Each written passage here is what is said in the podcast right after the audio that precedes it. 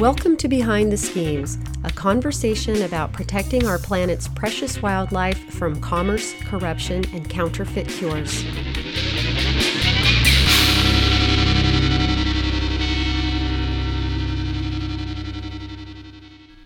This is Risha with Behind the Schemes, and in this episode, we're talking about South Africa's alleged rhino horn traffickers. And we're asking, where are they now?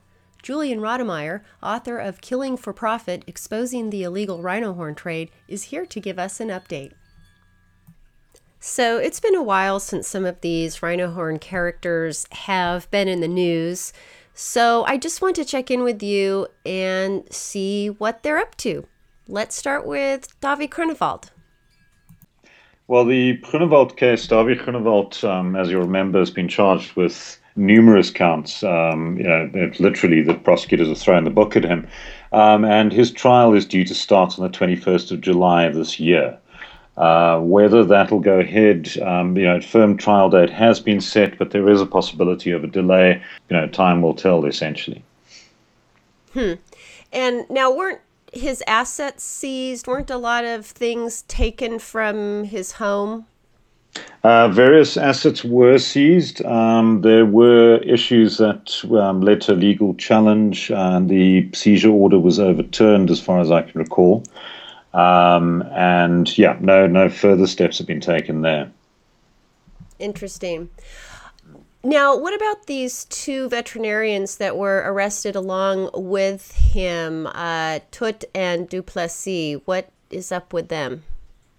Well, that's that's part of the the court case. Groenewald's appearing in court with a number of other accused, including um, you know veterinarians. There's also charges that have been leveled against a number of his employees, including professional hunters uh, and people that that work for him on his game farm. Now, it seems like after Toet and Duplessis were arrested, that the overdosing of rhinos to kill them stopped, or at least we're certainly not hearing about it. What's going on there? Well, it hasn't really stopped. There have been other cases where, uh, particularly in South Africa's KwaZulu-Natal province, where um, rhinos have been darted um, with with large amounts of M99. Um, so the practice continues. Um, it hasn't it hasn't stopped at all. That's interesting. It doesn't seem like it's being reported in the news as much, or at least international news. Yeah, I think part of the reason for that, the, the you know, there is um, a degree, I think, in the media here, um, you know, of, of fatigue almost um, because of the the nature of the poaching, because you have so many cases. Um, you know, last year it was over a thousand rhinos that were poached, and um, there is a degree of fatigue. Journalists and newspapers very often tend to go for the novelty cases, um, mm-hmm. and you know, for a long time, using M99 was something of a novelty. It is no longer a novelty.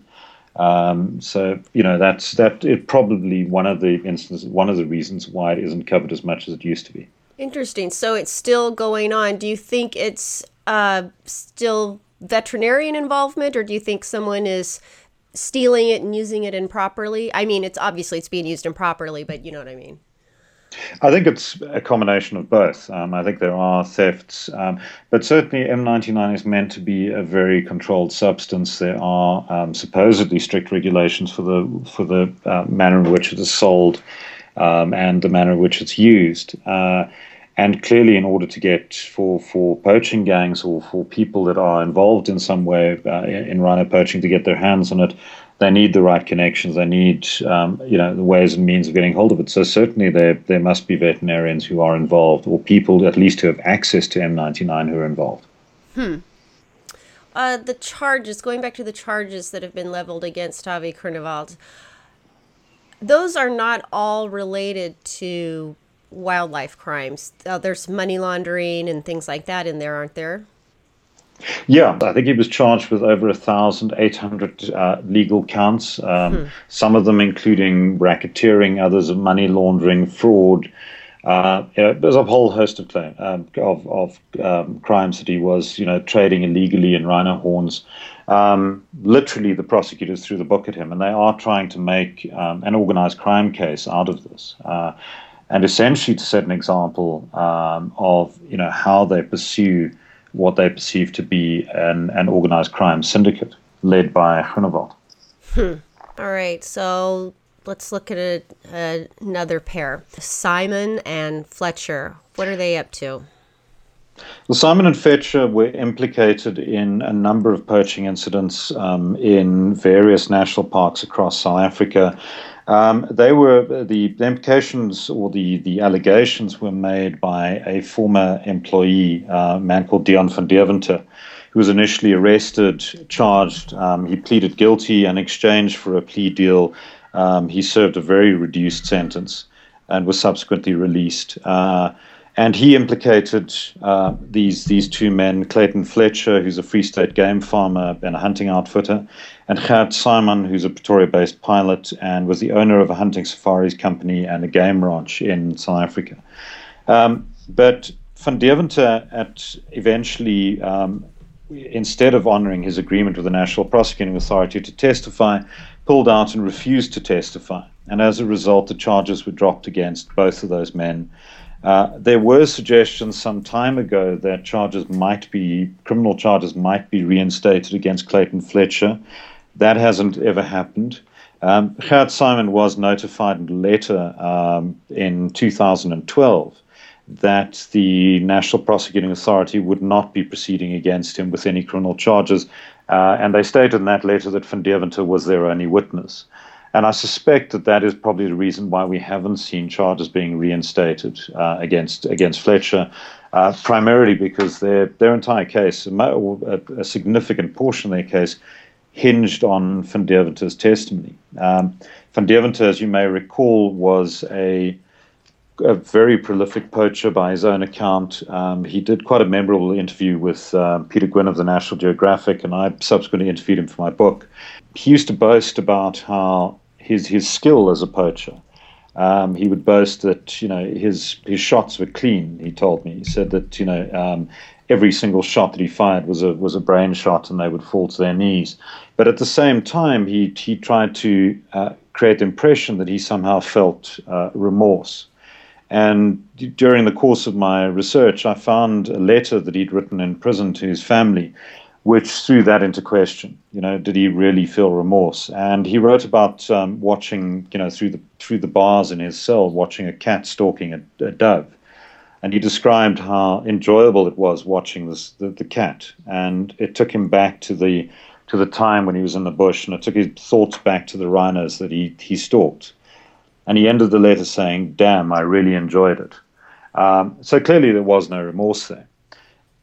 Ah, and besides, there's a really huge difference between a cat stalking a bird that it's going to eat and a dude with a gun killing a rhino. sure, but uh, not not to uh, Dion van Deventer, apparently. Yeah. Oh man. Uh, now, uh, Saaiman, is he in fact uh, operating a hunting business in the Congo? I believe that he does have some hunting interest in the DRC and mm-hmm. other parts of Africa. Um, what exactly those business interests entail, I'm not entirely sure. I know that um, uh, and one of um, a number of um, NGOs in the area um, have looked into some of his activities there, um, but what the extent, I'm not. I'm not personally very sure. Hmm. Interesting. Now, more recently, Marnus Steyl what is happening with him? I mean, it's still. I find it very troubling that Lemtongthai is doing time and Steyl is out and about. How did that mm. happen? I mean, I, I, it that just boggles the mind. Well, let me, let me take you back a bit uh, just to sketch the picture. But Steyl is a South African game uh, game farmer and um, hunter who was linked to the now notorious Xaysavang rhino horn smuggling syndicate and wildlife crime syndicate. Um, Xaysavang takes its name from an import-export company based in Laos. Its uh, its chairman or the, the person who runs the company is a man called Devishay Keosavang. And late last year, um, the US government announced a $1 million reward for information leading to the dismantling of the Sasavang network um, and it ref- referred to the quite uh, incredible evidence that's emerged in, in the past few years of Xaysavang's activities in all at, you know all aspects of, of wildlife crime. Um, Steyl aided and abetted allegedly a number of Thai nationals who were recruited by the syndicate to come to South Africa and obtain uh, lion bones initially and then later rhino horn. And one of the key figures there, as you mentioned, Chumlong Lemtongthai, was later arrested, tried, and pleaded guilty to various charges and was sentenced to 40 years imprisonment.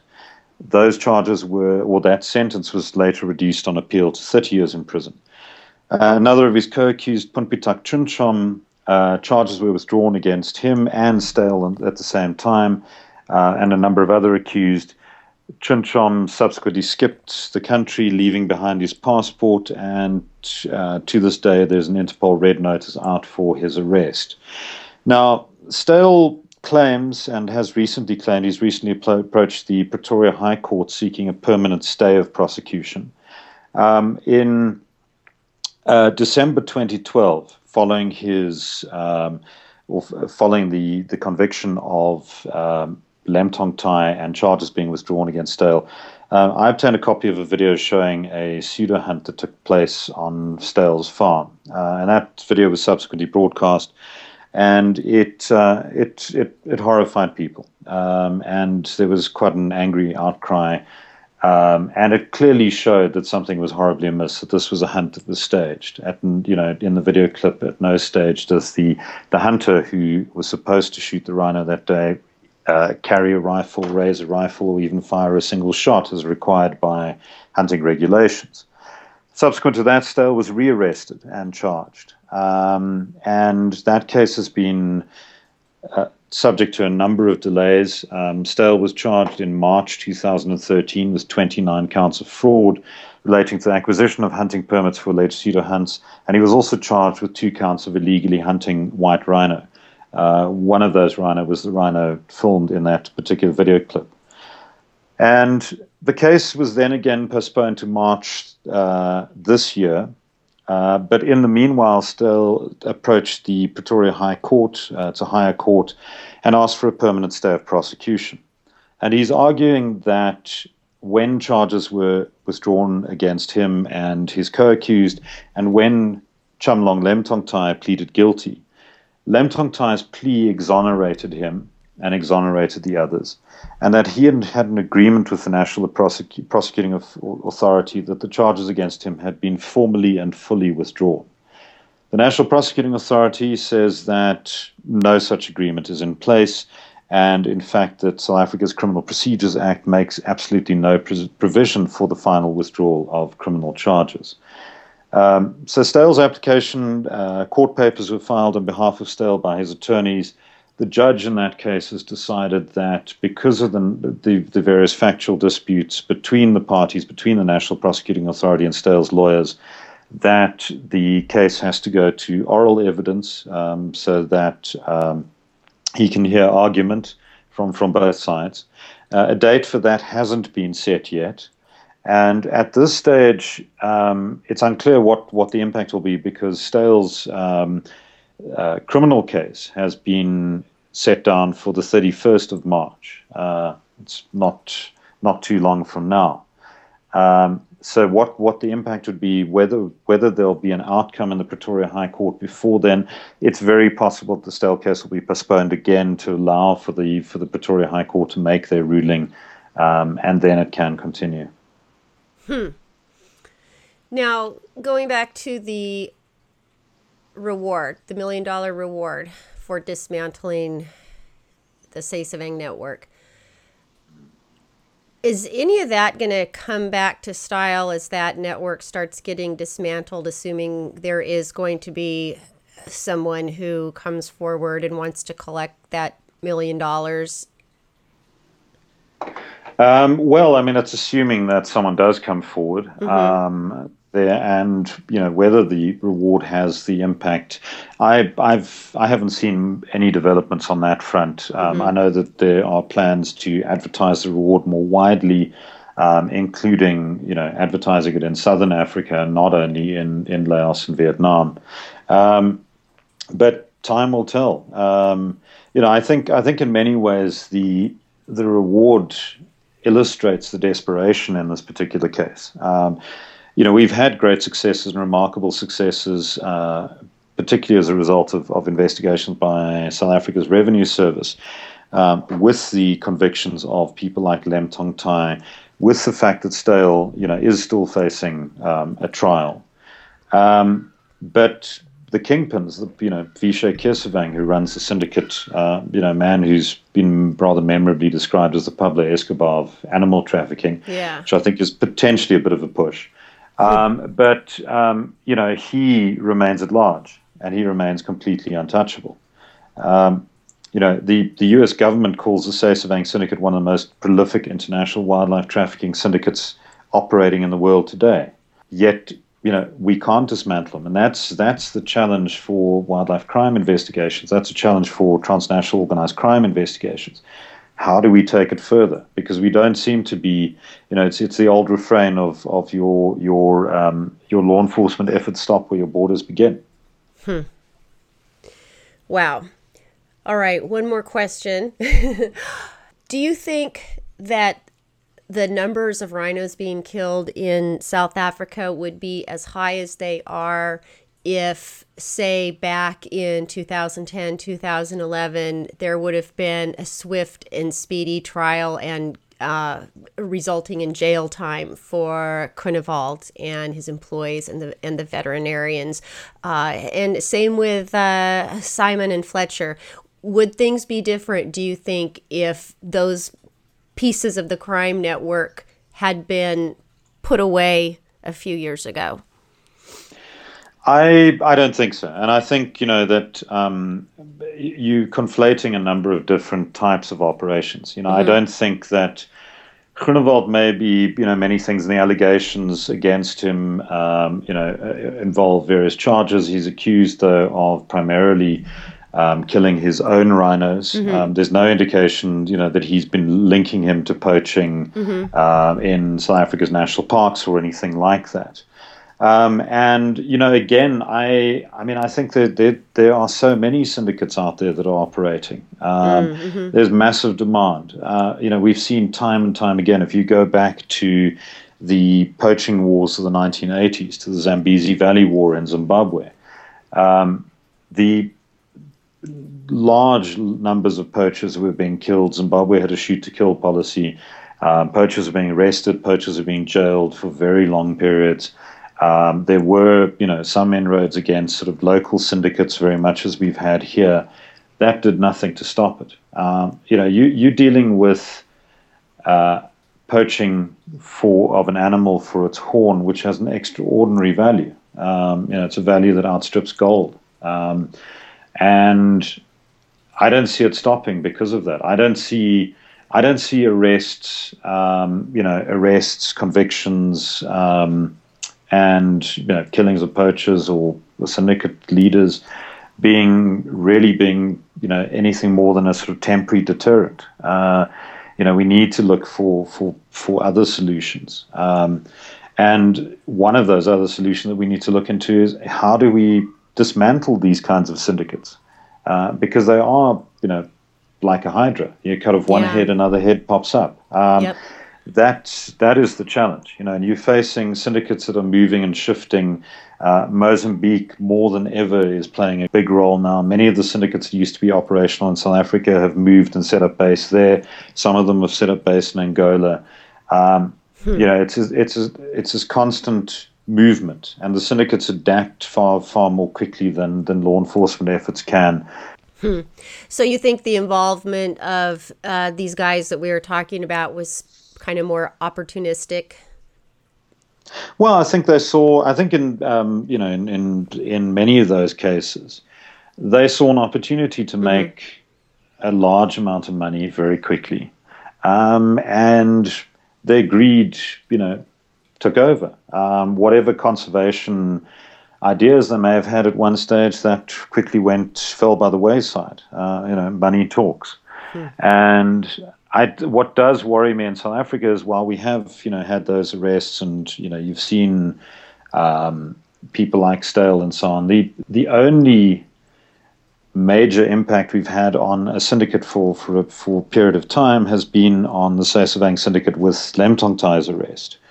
Uh, we not we've seen very few similar high level arrests. There's there's a case that's going on at the moment um, involving a former South African policeman and two Vietnamese nationals, which is potentially on the same sort of level. But we're not dismantling these syndicates by any means. You, you have the organized criminal syndicates, and then you also have the opportunists. Uh, and the two of them uh, quickly find each other. Unfortunately. yeah, exactly. Well, thanks so much, Julian. It's great to speak with you again, as always. I'll catch up with you again soon, I think. Thanks very much. No, it's been a pleasure. You've been listening to Where Are They Now? An update on South Africa's alleged rhino horn traffickers with Julian Rademeyer. This is Risha with Behind the Schemes.